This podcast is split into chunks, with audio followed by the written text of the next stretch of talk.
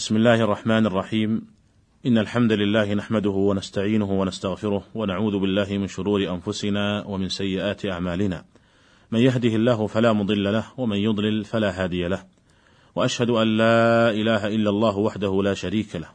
وأشهد أن محمدا عبده ورسوله صلى الله عليه وعلى آله وصحبه ومن اتبع سنته واهتدى بهديه إلى يوم الدين. أيها الإخوة المستمعون السلام عليكم ورحمة الله وبركاته. كنا قد تكلمنا في الحلقة السابقة والتي قبلها عن أحكام المسابقات التجارية، وذكرنا الضابط فيما يجوز وفيما لا يجوز منها. وذكرنا في آخر الحلقة السابقة أن ما لا يجوز منها يدخل تحت الميسر المحرم شرعا. ووعدنا بأن نتحدث في هذه الحلقة عن الميسر من جهة معناه ومن جهة العلة التي لأجلها حرم. فنقول الميسر في لغة العرب هو اللعب بالقداح. قال الجوهري: الميسر قمار العرب بالأزلام. وعرف الميسر اصطلاحا بأنه جميع المغالبات التي فيها عوض من الجانبين كالمراهنة ونحوها. وأما القمار فهو التردد بين الغرم والغنم. وكثير من العلماء لا يفرق بين الميسر والقمار. وروي عن الإمام مالك أنه قال الميسر ميسران الميسر ميسران ميسر لهو وميسر قمار.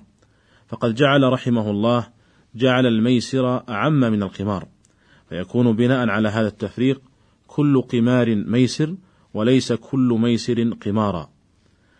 وهذا يقودنا إلى معرفة علة تحريم الميسر وبمعرفتها يتضح لنا دخول كثير من أنواع المسابقات والمغالبات في الميسر أو عدم دخولها فيه. قال الإمام ابن القيم رحمه الله تحريم الميسر هل هو لأجل ما فيه من المخاطرة المتضمنة لأكل المال بالباطل؟ فعلى هذا إذا خلا عن العوض لم يكن حراما؟ أو أنه حرم لما يشتمل عليه من المفسدة وإن خلا عن العوض. ثم قال هذا المأخذ الأخير أصح نصا وقياسا وأصول الشريعة تشهد له بالاعتبار. قال الله عز وجل يا أيها الذين آمنوا إنما الخمر والميسر والأنصاب والأزلام رجس من عمل الشيطان فاجتنبوه لعلكم تفلحون.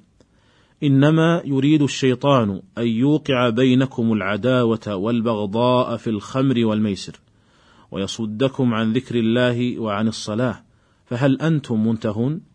وأطيعوا الله وأطيعوا الرسول واحذروا فإن توليتم فاعلموا أنما على رسولنا البلاغ المبين. فقرن الله عز وجل قرن الميسر بالأنصاب والأزلام والخمر وأخبر بأن الأربعة رجس وأنها من عمل الشيطان ثم أمر باجتنابها وعلق الفلاح باجتنابها ثم نبه على وجوه المفسدة المقتضية للتحريم في الخمر والميسر وهي ما يوقعه الشيطان بين أهلها من العداوة والبغضاء ومن الصد عن ذكر الله عز وجل وعن الصلاة. وهذه المفاسد ناشئة من نفس العمل لا من مجرد أكل المال به. فتعليل التحريم بأنه متضمن لأكل المال بالباطل تعليل بغير الوصف المذكور في النص، وإلغاء للوصف الذي نبه النص عليه، فتحريم الميسر من جنس تحريم الخمر، فإنه يوقع العداوة والبغضاء، يوقع العداوة والبغضاء بين الناس، ويصد عن ذكر الله وعن الصلاة. وأكل المال فيه عون وذريعة على الإقبال عليه، وعلى اشتغال النفوس به فيقوى الداعي حينئذ من وجهين من جهة المغالبة ومن جهة أكل المال فيكون حراما من الوجهين. قال رحمه الله فهذا من حكمة الشريعة ونظرها في المصالح والمفاسد ومقاديرها. يوضح هذا أن الله سبحانه حرم الخمر قليلها وكثيرها. ما أسكر منها وما لم يسكر. لأن قليلها يدعو إلى كثيرها الذي يغير العقل ويوقع في المفاسد التي يريد الشيطان أن يوقع العباد فيها ويمنع عن الإصلاح الذي يحبه الله ورسوله. فتحريم كثيرها من باب تحريم الأسباب الموقعة في الفساد وتحريم قليلها من باب سد الذرائع قال وإذا تأملت أحوال هذه المغالبات رأيتها في ذلك كالخمر. قليلها يدعو إلى كثيرها وكثيرها يصد عما يحبه الله ورسوله ويوقع فيما يبغضه الله ورسوله. انتهى كلام الإمام ابن القيم رحمه الله تعالى. فتبين بهذا أن العلة في تحريم الميسر ليست هي فقط المخاطرة المتضمنة لأكل المال بالباطل وإنما تشتمل كذلك على المفسدة المذكورة في الآية وهي إيقاع العداوة والبغضاء والصد عن ذكر الله تشتمل على المفسدة التي هي آه، أنها توقع العداوة والبغضاء وتصد عن ذكر الله وعن الصلاة. وعلى هذا فإن الميسر يشمل المغالبات والمسابقات المترددة بين الغنم والغرم إلا فيما استثناه الشارع كما سبق الكلام عن ذلك بالتفصيل في حلقة سابقة. ويشمل ذلك المغالبات والألعاب التي توقع العداوة والبغضاء بين المتلاعبين وتصد عن ذكر الله وعن الصلاة. وذلك كاللعب بالنرد والشطرنج ونحو ذلك. وإن خلا عن العوض في قول جمهور الفقهاء. وقد جاء في صحيح مسلم أن النبي صلى الله عليه وسلم قال: من لعب بالنردشير فهو كمن غمس يده في لحم خنزير ودمه. قال شيخ الإسلام ابن تيمية رحمه الله تعالى: الميسر مشتمل على مفسدتين. مفسدة في المال وهي أكله بالباطل، ومفسدة في العمل وهي ما فيه من مفسدة المال وفساد القلب والعقل وفساد ذات البين. وكل من المفسدتين مستقلة بالنهي، فينهى عن أكل المال بالباطل مطلقا ولو كان بغير ميسر كالربا. وينهى عما يصد عن ذكر الله وعن الصلاة ويوقع العداوة والبغضاء ولو كان بغير مال.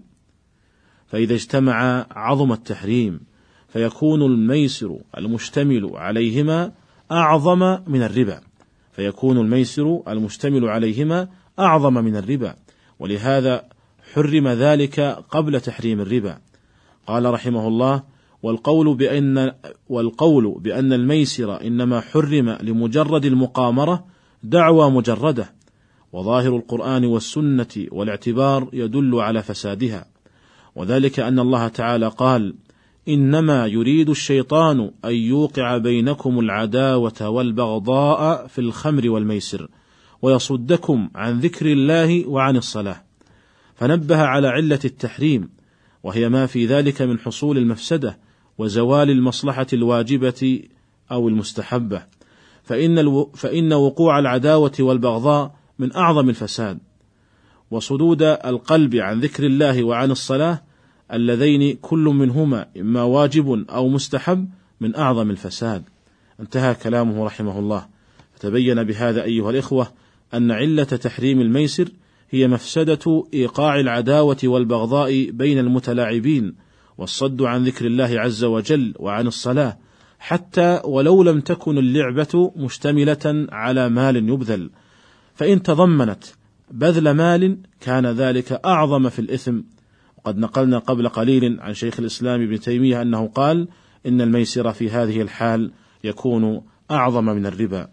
وبهذا نكون قد تكلمنا عن أحكام السبق وننتقل في الحلقة القادمة إن شاء الله تعالى للحديث عن باب جديد من أبواب فقه المعاملات فإلى ذلك الحين أستودعكم الله تعالى والسلام عليكم ورحمة الله وبركاته.